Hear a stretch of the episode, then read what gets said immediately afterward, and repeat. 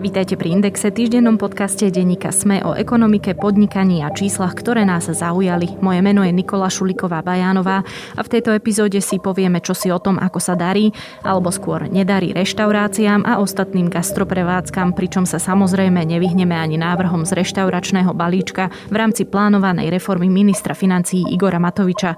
Podcast Index vám prináša spoločnosť E Y, ktorá poskytuje komplexné služby v oblasti auditu, daní, právneho, transakčného a podnikového poradenstva. Jednou z priorít E Y je podpora slovenského podnikateľského prostredia, a to je prostredníctvom súťaže E Y Podnikateľ roka. Viac sa dozviete na webe e y bodka com lomka es ká. Máte radi úspešné príbehy a pýtate sa, prečo sú úspešné práve oni? Aj o tom sú rozhovory s výnimočnými slovenskými podnikateľmi, ktorí menia našu budúcnosť. V podcaste Prečo práve oni sa s účastníkmi súťaže E Y Podnikateľ roka rozprávam ja, Adela Vinceová. Nájdete ho vo vašich podcastových aplikáciách.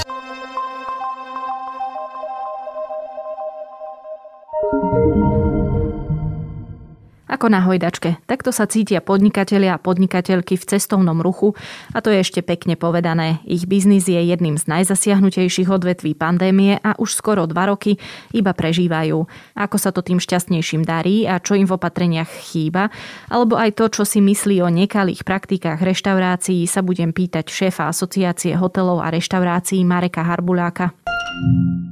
Pán Harbuľák, budú to už dva roky, čo sa v podstate pandémia začala. Ja to teda rada tak zaokrúhľujem, lebo naozaj to ukazuje, že sme v bode, ktorý sme si možno viacerí na začiatku nepredstavovali. Aké to je teraz to obdobie pre vás a pre ľudí, s ktorými ste v dennom kontakte?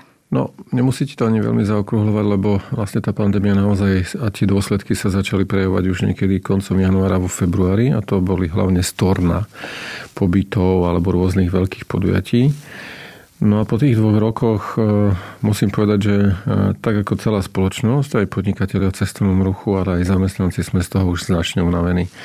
Je to hlavne psychická únava, pretože za tie dva roky naozaj to boli aj ako tie vlny, tak naozaj aj, aj to podnikanie vyzeralo ako na takej hojdačke.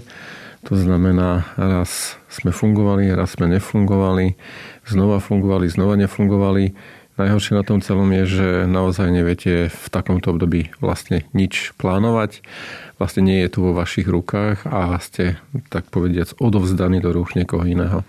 Čiže je to naozaj veľká psychická nepohoda, je to veľká nepredvídateľnosť. No a teda začnem tým, že do takejto nepredvídateľnosti prišla daňovo-odvodová reforma Igora Matoviča. Možno, že tak zo všeobecná. Čo na to hovoríte? Ona sa tam tá naša časť, tá poviem reštauračná, ten reštauračný balíček ocitol, aj keď sme nepredpokladali, že bude to súčasťou daňovo odvodovej reformy.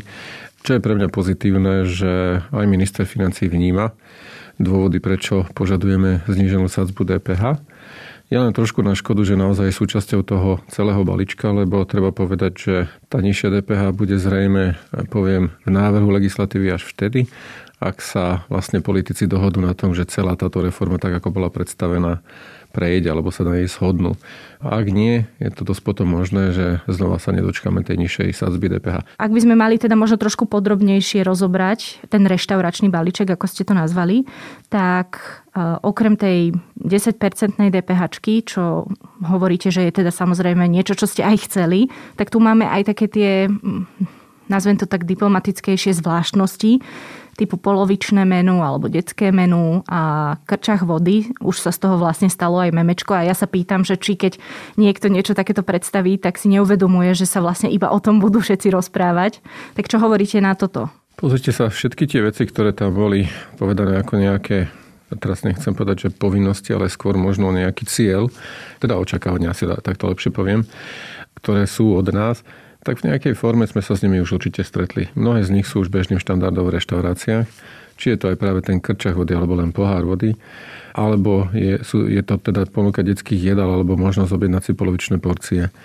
Všetko to sa dá zrealizovať. Určite sa to nedá, ale spôsobom, že prikážeme všetkým rovnakom. Vysvetlím prečo. Na trhu máme naozaj množstvo druhov prevádzok. Máme poviem tzv. Táckárne, alebo teda výdajne stravy. Cez okienko máme bufety, máme bistrá, až samozrejme potom reštaurácie à la carte. V niektorých prípadoch sa to zrealizovať dá, niekde to máte s obsluhou, niekde to máte bez obsluhy, ale hovoríme, že teda naozaj všetky tie veci, ktoré tam boli spomenuté, určite sme sa s nimi už nejakým spôsobom stretli. Treba si len povedať, že či naozaj na to potrebujeme nejaké príkazy, alebo to vieme urobiť z toho, z týchto požiadaviek nejaké štandardy, ktoré tu boli, ale možno budeme na nich trošku viacej apelovať.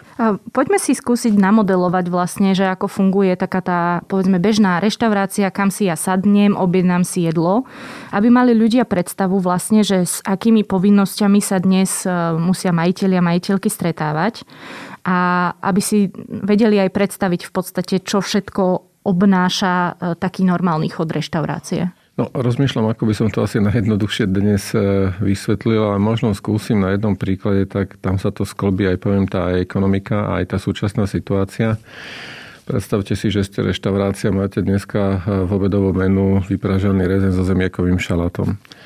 Máte ho v ponuke za šesť eur z dé pé há. No, ráno samozrejme musí prísť kuchár do práce, musí byť prísť pomocná sila, takisto aj čašník alebo servírka, ktorí pripravia rajón. Náklady na prípravu, teraz budem hovoriť len priemerne a tak, aby sa to jednoduchšie rátalo, teda suroviny sú niekde, poviem, euro päťdesiat na jednu porciu. Cena práce, teda práca tých ľudí, ktorí pripravia a potom predajú to jedlo, je niekde na úrovni dve päťdesiat. To už máme nejakých štyri eurá. Zvyšok, to jedno euro, je nájom a nejaká malá marža, samozrejme energia a tak ďalej. Potom ešte samozrejme na tú kalkulovanú cenu ide dvadsať percent na dé pé há, preto celý ten vypražený rezeň aj so šalátom stojí šesť eur. Všetko to musíte pripraviť, mať prevádzku pripravenú, svietiť, kúriť a tak ďalej a na konci dňa zistíte, že ste ho nepredali. A to je bohužiaľ dnešná situácia, kedy tie obmedzenia naozaj eliminujú jednak to, že nemôžeme obslúžiť, hlavne v čiernych okresoch, týchto, týchto hostí. Predaj je možný len cez okienko. Naozaj neviete ani plánovať, neviete, aký bude dopyt po službách, čiže toto je realita dnešných dní a naozaj toto je taký príklad toho, ako sa jednoducho nedá momentálne podnikať tak, aby sme boli v zisku a bohužiaľ sme v hlbokej strate. Rozumiem, že teraz momentálne je tam hrozne veľa tých faktorov, ale dobre som pochopila, že, že tá dvadsaťpercentná dé pé háčka bol jeden z tých najväčších kameňov úrazu doteraz? Áno, poviem to tak, že tá vysoká sadzba dé pé há je problémom vtedy, keď normálne fungujeme. Je to bežné aj v iných krajinách, to znamená, tie služby sú zaťažené nižšou sadzbou dé pé há, pretože je tam vyššia potreba ľudskej práce. Práve preto, aby tam bol aj priestor na to, aby tie mzdy a to ocenenie tej ceny práce alebo tej práce tých ľudí bolo vyššie alebo aby bolo primerané tej práci. Čiže dé pé há je problémom, ale bola problémom vtedy, keď nebola pandémia. Ale bola by znovu problémom, ak by sa teda pandémia pominula, alebo ak by sme nemali také obmedzenia, ako máme, pretože je to neprimerane vysoké zaťaženie tejto práce. A napadá mi ešte jeden faktor, ktorý samozrejme ovplyvňuje, koľko to jedlo bude stať, a to je, že ceny energií a momentálne sa ceny energií a ceny všetkého, máme tu naozaj infláciu, zvyšujú. Tak toto vlastne, ako sa, ako sa to spojilo s tým, že nemohli ani operovať, ale keď operovali, tak zase operovali za vyššie ceny. No áno, bohužiaľ vidíme, že vlastne tá pandémia spôsobila prudký nárast cien, nielen energii, ale vlastne ono sa to odrazilo potom aj v tých iných oblastiach, nakoniec aj na cenách potravín, ktoré nakupujeme. A prirodzene, poviem, to síce možno nesúvisí priamo s pandémiou, ale máme tu taký efekt, keďže niektoré odvetvia tým sa darilo, neboli až tak postihnuté, tak aj počas tých posledných dvoch, dvoch rokov rástla cena práce. To znamená, mzdy rástli a tak to prostredie alebo ten trh práce, naozaj, ak chceme na ňom byť úspešní, tak aj my musíme ponúkať vyššie mzdy. Na to všetko sa musí pretaviť potom aj niekde v tej cene toho jedla, či to bude vypražený rezeň, alebo či to bude nejaký iný nápoj. Bohužiaľ, tie rezervy nie sú. Takže naozaj by sa to muselo pretaviť všetko do ceny, čo by viedlo určite k zvyšovaniu cien. A preto hovoríme, že momentálne aj zníženie sadzby dé pé há pomôže, teraz poviem, nie znížiť, ale utlmiť ten nárast cien. A je to preukazateľné aj v, z predchádzajúcich rokov, aj v rôznych krajinách, naozaj tam, kde sa zníži sadzba dé pé há, tak v tom sektore tie ceny rastú po, teda oveľa nižším tempom ako možno iné odvetvia. Nadviažem na to vlastne niečím, čo sa veľmi často opakovalo, možno tak skôr na začiatku, teraz už sa to aj skôr vytratilo, ten narratív, táto pandémia prečistí vlastne prevádzky, ktoré si expresívne povedané nezaslúžia existovať. A na druhej strane sa ale hovorilo, no ale veď ľudia si aj tak nie sú ochotní zaplatiť tú cenu tak, aby to človeku zarábalo. Sedí to podľa vás? Je toto správne rozmýšľanie? Áno, bolo by za určitých okolností. Určite je pravdou to, že naši zákazníci sú veľmi citliví na pomer kvality a ceny. A to znamená, že bohužiaľ tá kúpyschopnosť nie je taká ako v iných západných krajinách Európy, takže naozaj zvažujú čo, kedy a ako, alebo ako často budú navštevovať reštaurácie. Čo sa týka tej prvej podmienky alebo toho, toho konštatovania, áno, ono by to možno fungovalo, ak, ak by tá situácia bola, by som povedal, krátkodobá, to znamená, že tie obmedzenia by neboli takéto dlhé, alebo netrvalo by to tak dlho. A pokiaľ by aj tie schémy pomoci boli nastavené naozaj tak, aby boli efektívne, ale hlavne, aby boli rýchle.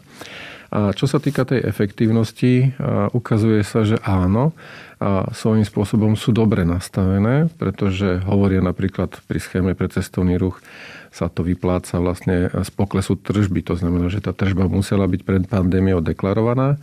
Alebo v prípade zamestnancov je to vlastne postavené na tej cene práce, to znamená aj na tej hrubej mzde toho zamestnanca. Takže tam, kde to nejakým spôsobom obchádzali alebo nepriznávali všetko, tak bohužiaľ tam tí podnikatelia ani veľa nedostanú. Ale znova musím zopakovať, že bohužiaľ môže to postihnúť aj tých poctivých podnikateľov, pretože boli sme svedkami aj toho, že v tej druhej vlne a znova, teraz na začiatku tretej vlny, tá pomoc neprichádza včas.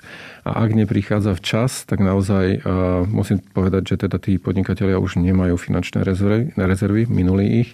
Teda môže ich to postihnúť rov, tak silno, že jednoducho neprežijú. Ja sa k ním ešte určite dostanem a hlavne o chvíľu sa k ním aj dostanem.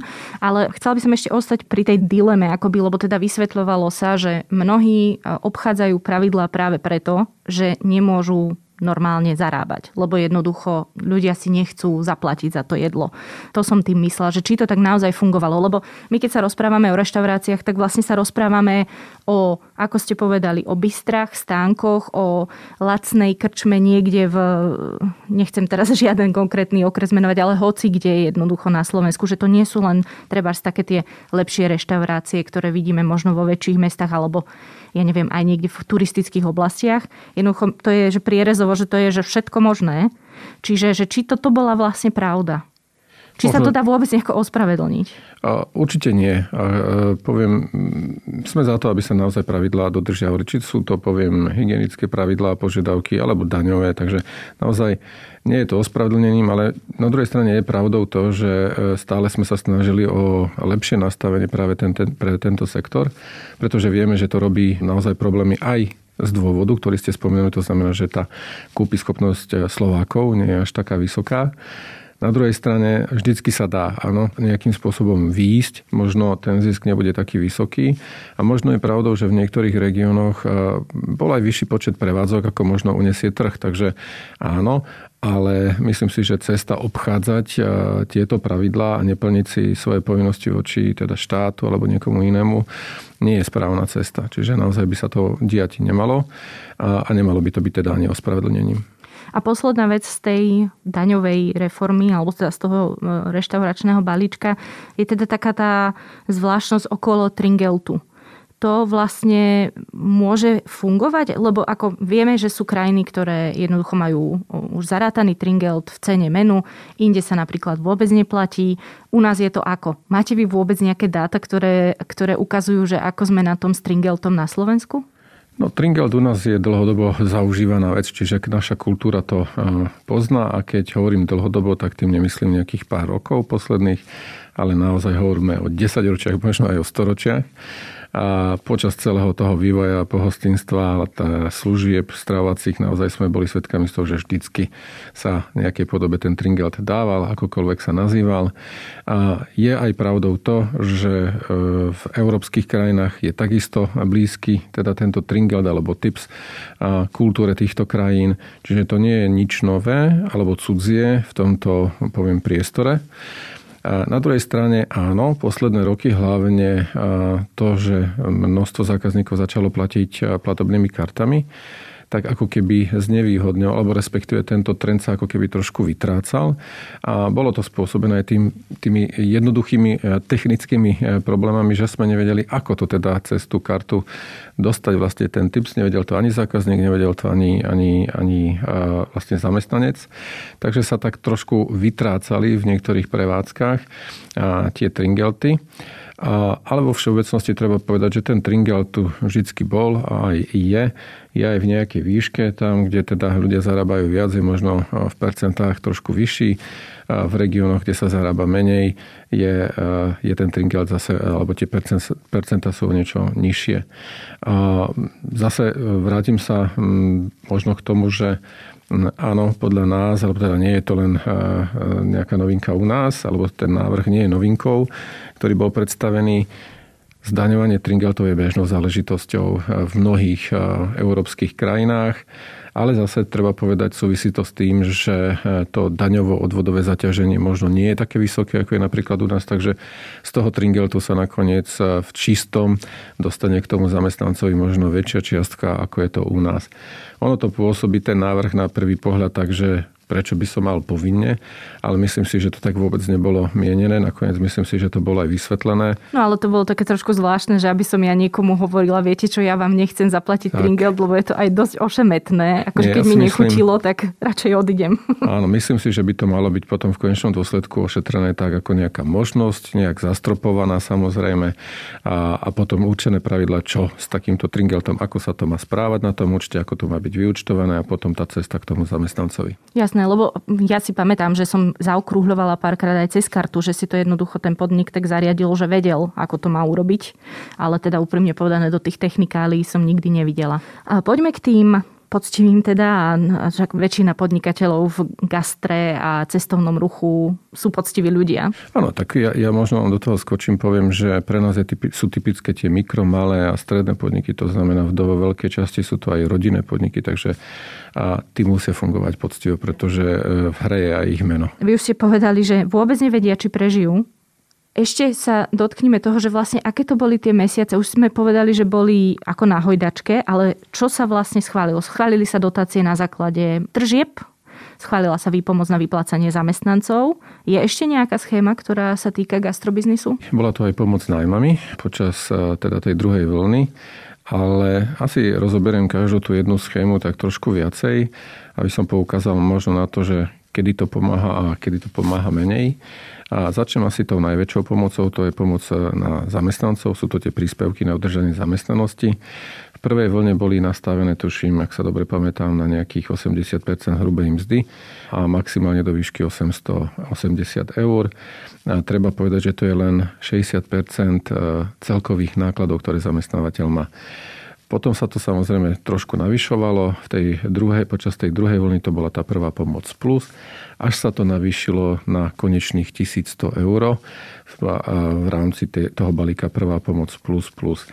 A treba povedať, že ak ste povinne zatvorení a nemáte tržby, tak ideálnou pomocou v tomto smere na udržanie zamestnancov je maximálna pomoc. To znamená v maximálnej miere vykryť všetky tie náklady, ktoré má zamestnávateľ so zamestnancom, čiže ideálne sto percent ceny práce. Jedno špecifikum, ktoré je u nás a na rozdiel možno od iných odvetví, alebo ja neviem, priemyslu alebo obchodu, my nevieme vyrábať na sklad. My jednoducho dnes vieme predať niečo, zajtra nedokážeme dopredať to, čo sme dnes nestihli. Platí to pre reštaurácie, platí to aj pre hotelové zariadenia. Čiže tu naozaj bola potrebná rýchla pomoc. To sa stalo, tá pomoc bola rýchla, bola to prvá schéma, ktorá bola v praxi zavedená, ale musí byť aj dostatočne účinná a to tu hovorím a narážam na tú výšku. Čiže až v závere druhej vlny sme sa dočkali toho, že tá pomoc bola naozaj účinná, pretože bola aj vyššia. Teraz ideme do tretej vlny a znova netušíme, zatiaľ je vlastne schválená len plošná pomoc a aj to nie pri poklese tržby. To tiež vysvetlím, ale znova je len nastavená v tých parametroch, ako to bolo počas tej prvej vlny, čiže nie je dostatočne. A ne, o to viacej zdôrazňujem, že nie je dostatočná, pretože naozaj podnikatelia minuli všetky finančné rezervy, tých pár mesiacov počas leta tam nebola šanca proste zarobiť a vytvoriť si rezervy na ďalšie mesiace. To sa skôr len snažili zbaviť dlhov z predchádzajúcich dvoch vln. No a čo sa týka potom ešte možno tých rôznych foriem tej pomoci na zamestnancov, pre nás bolo kľúčové práve to tzv. tri béčko. To znamená, to je spôsob, kde fungujete, ale máte výrazný pokles tržieb, tak štát vám ako keby pomôže nejakou časťou a doplatiť ako keby všetky tie náklady aj mzdu zamestnanca. Podnikatelia aj teraz na začiatku tretej vlny sa snažili naozaj do poslednej chvíle mať otvorené prevádzky alebo vyskúšať aj ten okienkový predaj. Ale ak máte naozaj taký výrazný pokles tržieb, tak jednoducho nedokážete zarobiť na všetky tie náklady. Ale momentálne nastavenie je také, že my nedokážeme čerpať pomoc na tých zamestnancov pri poklese tržby. To je to, čo som na úvod spomenul, že v práci je kuchár, pomocná sila, čašník, čiže oni nie sú na prekážke. Oni sú v práci, ale na konci dňa sme vôbec nič nezarobili, ale nemáme šancu si vypýtať nejaký príspevok, pretože neboli na prekážke. A preto my hovoríme a zdôrazňujeme, pre nás je veľmi dôležité to tzv. tri béčko. Potom pôjdem k tej schéme pre cestovný ruch. Tá pomoc vlastne bola určená pre reštauračné zariadenia, ubytovacie zariadenia, ale aj iné služby, ktoré sú v cestovnom ruchu.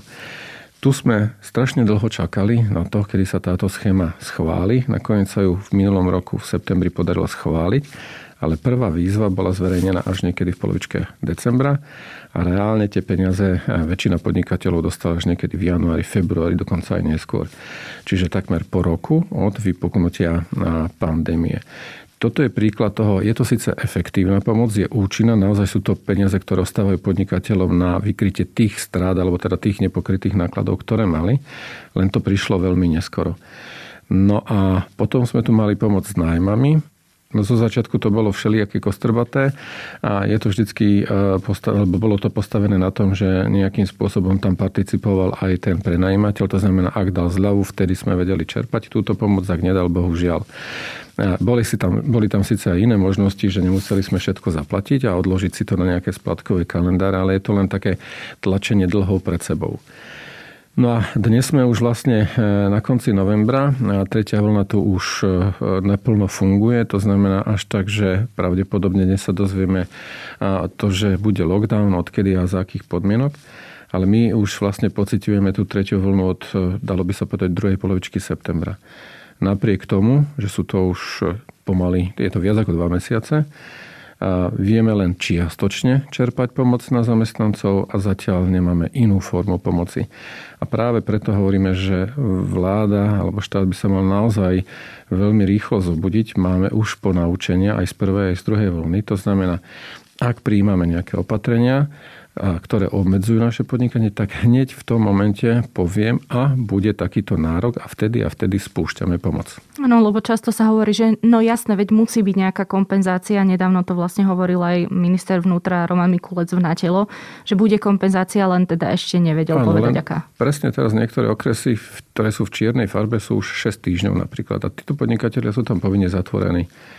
šesť týždňov, to je mesiac a pol a stále nemajú informáciu, či bude pomoc s nájmami, kedy sa zverejní schéma pre cestovný ruch a či sa navýšia príspevky na udržanie zamestnanosti. Ja teda len doplním, že vy ste povedali, že dnes sa dozvieme, lebo dnes my nahrávame v stredu, ale samozrejme podcast počúvajú ľudia vo štvrtok, čiže áno, v stredu sa dozvieme, že aká podoba lockdownu sa nastaví, ale tak teda už vieme, že sa nebude dať chodiť v podstate nikam, kde si mu musím dať dole respirátor. Vy už ste v iných médiách povedali, že tržby klesajú aj o deväťdesiat percent. Áno, to hovorím takú akože priemernú hodnotu, pretože máme síce dve tretiny Slovenska v čiernej farbe, ale máme aj zo pár okresov, ktoré sú v bordovej, červenej, ale aj tu sú nejaké obmedzenia, ale tu možno tie tržby, ten pokles až taký nie je. Čiže ak to naozaj spriemerujeme, lebo my to nevidíme, alebo nevieme vyhodnotiť v čase v konkrétnom na každý podnik, ale hovoríme o, tamto, o takomto poklese. Jednoducho ani ten okienkový predaj nedokáže nahradiť alebo nejak výrazne ovplyvniť ten pokles tržieb. A reštaurácie, ktoré aj počas druhej vlny robili okienkový predaj, tak ten údaj bol taký, že to je naozaj tých desať, maximálne dvadsať percent z ich normálnych tržieb. Možno výnimkou sú niektoré koncepty rýchleho občerstvenia, ktoré sú napríklad aj v období, keď nie je pandémia, postavené na tom tzv. Drive-in, uh-huh. ale aj v ich prípade dochádza k výraznému poklesu tržieb a to hovoríme o nich, že to je naozaj, že sú na to pripravení, že sú na to uspôsobení. Vieme to aj nejako kvantifikovať v tých číslach, že koľko to je, alebo možno, že aký to je výpadok v dé pé há, vo výbere dé pé há? V dé pé há je to trošku ťažšie, ale ja by som skôr povedal ako tak v tržbách. Keď si mm-hmm. pozrieme údaje z jedného portálu, vlastne za všetkých podnikateľov, napríklad v strávaní, tak pred pandémiou toto odvetvie robilo tržby niekde na úrovni miliarda štyristo miliónov. A ešte v roku dvetisícdvadsať bol ten pokles o viac ako tridsať percent a to sme mali teda len krátku prvú vlnu a začiatok druhej. To znamená, hovoríme o výpadku v stovkách miliónov eur a očakávania tohto roka sú ešte výrazne horšie, pretože tá druhá vlna trvala naozaj päť mesiacov, keď to tak jednoducho poviem, od januára do mája. A teraz sme už v tej tretej, to znamená október, november, december, tu je možno očakávať znova obrovský výpadok, takže bohužiaľ ten výpadok bude ešte výraznejší. Keď minulý rok to bolo odhadovaných nejakých štyristo miliónov, tak teraz to môže byť päťsto, šesťsto miliónov, mm-hmm. ťažko povedať. Ešte sa opýtam na vlastne rozvoz jedla. Vždy ma vlastne veľmi zaujímalo, že koľko si zoberie tá služba. Áno, tá služba nie je lacná, treba povedať. Rádovo sa to pohybuje v desiatkách percent a na druhej strane takto treba ešte možno vysvetliť, že tá donáška nie je záchranou. Je to len zase nejaký spôsob distribúcie toho jedla. Na jednej strane to percento, tá provízia je síce vyššia, ale na druhej strane nepotrebujete vlastne na predaj toho jedla aj nejakých zamestnancov, aj nejaký priestor. Len naozaj toto je vhodné možno práve pre také koncepty, ktoré sa vyslovene zameriavajú na takúto donášku. A to znamená, že majú síce väčšiu výrobu, ale mali predajný priestor, to znamená, tá plocha reštaurácie je menšia a viac sa orientujú mm-hmm. práve na ten rozvoz jedál, tak v takýchto prípadoch samozrejme je to dobré. A to je ale napríklad jedna z ciest, ako možno čiastočne eliminovať tie výpadky, ale znova zopakujem, nie je to záchranou pre tento sektor. A treba povedať, že aj v reštauráciách funguje nejaká psychológia predaja. A poviem to na takom veľmi jednoduchom príklade. Ja síce dnes môžem si objednať pizzu domov, ale ak by som teda sedel v tej pizzerii, tak by som si k tej pizzi možno ešte objednal aj nejaké to pivko, alebo proste nejaký iný nealkoholický nápoj, alebo ešte možno niečo iné. Takže naozaj ten dopredaj, alebo ten extra predaj, ak je človek v prevádzke, je, tvorí výraznú časť tržieb. Áno, treba povedať, že práve tie nesladené nápoje, tuším, že Seznam Správy to mali aj vyčíslené, že pivo je najmenší zárobok a nesladené nápoje je ten najväčší, že na tom sa v podstate najviac zarába, keď to poviem tak zjednodušene. Áno, dá sa to aj tak povedať, áno. Jasné. Um, a teda naznačili ste, že reštaurácie, ktoré majú takúto, takýto koncept, tak tým sa možno viac darí ako ostatným v, tej, v týchto časoch, čo ale samozrejme asi neznamená, že sú úplne spokojní. Skôr by som povedal, majú menší pokles. menší pokles, tak. No a moja teda tá iná otázka je, že, alebo teda tá, tá, tá nadväzujúca otázka je, že teda kto prežije a ako bude vyzerať budúcnosť, poviem to vo všeobecnosti, že horeky na Slovensku. No, kto prežije, to bude záležať naozaj aj od toho, ako štát dokáže flexibilne a rýchlo pomáhať, pretože vrátim sa k tomu. Prvá vlna, tam sme vyčerpali finančné rezervy. Druhá vlna, a prežili sme vďaka štátnej pomoci. Tretia vlna je s veľkým otáznikom. Ale mm. predpokladám, že prežijú vytrvalí, takí, ktorí sa nezlomia, ale naozaj to nepôjde bez tej štátnej pomoci. No a takí, ktorí to podnikanie alebo povolanie naozaj berú tak, akože majú ho pri srdci, že je to ich srdcovka. Určite, pretože tí do toho naozaj investovali veľa a určite sa toho vzdať nebudú chcieť. Takže asi tak. No lebo to, to je ako dobrá otázka, lebo my tú, tú pandémiu ešte budeme mať. A keď aj sa, ja neviem, podarí naozaj, že zaočkovať väčšina ľudí a dosť to bude ešte dlho trvať, že tie reštaurácie, že či sa no. do nich budú ľudia báť chodiť, alebo jednoducho, čo nám tu zostane po pandémii? Tak ľudia sú tvory spoločenské. Ja si myslím, že a majú aj jednu vlastnosť, že v tomto prípade dobrú, že rýchlo zabúdajú. Ja poviem možno také hlúpe prirovnania, ale samozrejme na, my sledujeme rôzne krízy, alebo také mini krízy, aj regionálne krízy v minulosti a Napríklad pri teroristických útokoch v niektorých takých destináciách došlo samozrejme k prudkému poklesu turistov, návštevnosti podnikov a tak ďalej. Ale ten pokles nikdy netrval dlho. Boli to maximálne týždne, týždne a maximálne tri mesiace. A potom sa život dostal do normálu. Čiže predpokladám, že aj v tomto prípade dôjde k takémuto rýchlemu návratu. A ono to ukazujú aj vlastne tie obdobia medzi tými vlnami, že naozaj, a práve to gastro sa dokáže rýchlejšie pozviechať, ako napríklad hotely alebo penzióny. Predsa len to rozhodovanie o tom, že dnes idem s kamarátmi na pivo alebo s rodinou na pizzu, je rýchlejšie ako to, že kedy a kde a nakoľko pôjdeme niekde na nejaký predĺžený víkend alebo dovolenku. Čiže áno, bude tu cítiť určite nejaký pokles, aj zmenu správania sa ľudí.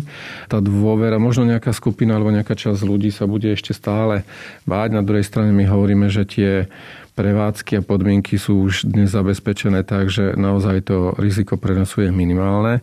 Aj predtým, keď pandémia nebola, tak tie prevádzky museli dodržiavať množstvo hygienických predpisov, či pri príprave jedál, nápojov, ale aj teda pri servírovaní, takže naozaj neboli ani také nejaké epidémie nejakých iných ochorení, že by sa šírili reštauráciami. Takže tým chcem povedať a ubezpečiť aj budúcich návštevníkov, že tie služby sú bezpečné. Určite to bude badať nejakú zmenu správania, ako som spomínal, a spomínal možno práve tie také rodinné oslavy alebo nejaké väčšie oslavy firemné a tak ďalej sa budú trošku pomalšie rozbiehať, pretože aj zamestnávateľ alebo firmy budú cítiť nejakú zodpovednosť a nebudú chcieť vystavať riziku svojich zamestnancov. Alebo vo všeobecnosti sa dá povedať, že taká tá individuálna, individuálna spotreba alebo návšteva v reštauráciách sa zrevitalizuje veľmi rýchlo. Koľko vlastne podnikov zaniklo? Kolegovia v in- niektorých iniciatívach robili prieskumy. Myslím si, že to bolo na konci leta. A z tých prieskumov vyplynulo, že zhruba deväť percent podnikov už neotvorilo, teda aj keď mohlo otvoriť. A to môže znamenať, že už definitívne zatvorili alebo teda ukončili svoje podnikanie. Ale my stále hovoríme, že tá situácia sa dá samozrejme zmierniť, ak tu je teda efektívna štátna pomoc, ale bohužiaľ dá sa predpokladať, že čím dlhšie to bude trvať, tak ten počet podnikov bude narastať. Nedovolím si to odhadnúť alebo povedať nejaké číslo. Samozrejme, bol by som najradšej, keby to číslo bolo čo najnižšie, ale bohužiaľ rea- treba sa pozrieť ale aj realite do, do, priamo do očí a povedať, že asi všetci to neprežijú. Posledná otázka. Čím si vysvetľujete, že opatrenia na záchranu gastra a prevádzok cestovného ruchu um, nie sú tou prioritou, akú by ste uvítali, tou prioritou pre vládu? Tam rozšírim tú otázku, že či je to nejakými pochybeniami z minulosti na strane trebárs tých prevádzok, alebo je to vládou samotnou? Neviem, niekedy mám taký pocit, že, že riešime úplne také detaily nad tým, teda a, a nevidíme veľké veci, ktoré proste, alebo teda prijímame rozhodnutia, a komplikované rozhodnutia, a do detailov sa ich snažíme riešiť, ale pritom nevidíme to, že jednoducho malo by to byť jednoduchšie, ale rýchlejšie a možno v nejakej väčšej forme. Poviem to znova na príklade štátnej pomoci. To, že k nejakej miere fraudu tu dôjde, to každý predpokladá. Nie je to špecifikum len Slovenska. Deje sa to aj v iných krajinách Európy. Ale treba si povedať, že vieme nastaviť tú pomoc, aj tie pravidla, takže tých, ktorí podvádzajú, vieme odhaliť a vieme to potom spätne získať, tak áno, tak naozaj netreba to robiť na úkor toho, že budeme komplikovať tie pravidlá, komplikovať žiadosti, kontrolo, ten proces kontroly tých žiadostí sa bude neskutočne naťahovať. Treba to naozaj robiť čo najjednoduchšie. Samozrejme chápem, že sú to prostriedky zo štátu, ale, ale naozaj netreba to robiť na úkor toho, aby v konečnom dôsledku sa tie podniky tej pomoci nedostali. Hovorí šéf Asociácie hotelov a reštaurácií Marek Harbuľák. Ďakujem za rozhovor. Podcast Index vám prináša spoločnosť E Y, ktorá poskytuje komplexné služby v oblasti auditu, daní, právneho, transakčného a podnikového poradenstva. Jednou z priorít E Y je podpora slovenského podnikateľského prostredia, a to aj prostredníctvom súťaže E Y Podnikateľ roka. Viac sa dozviete na webe e y bodka com lomka es ká.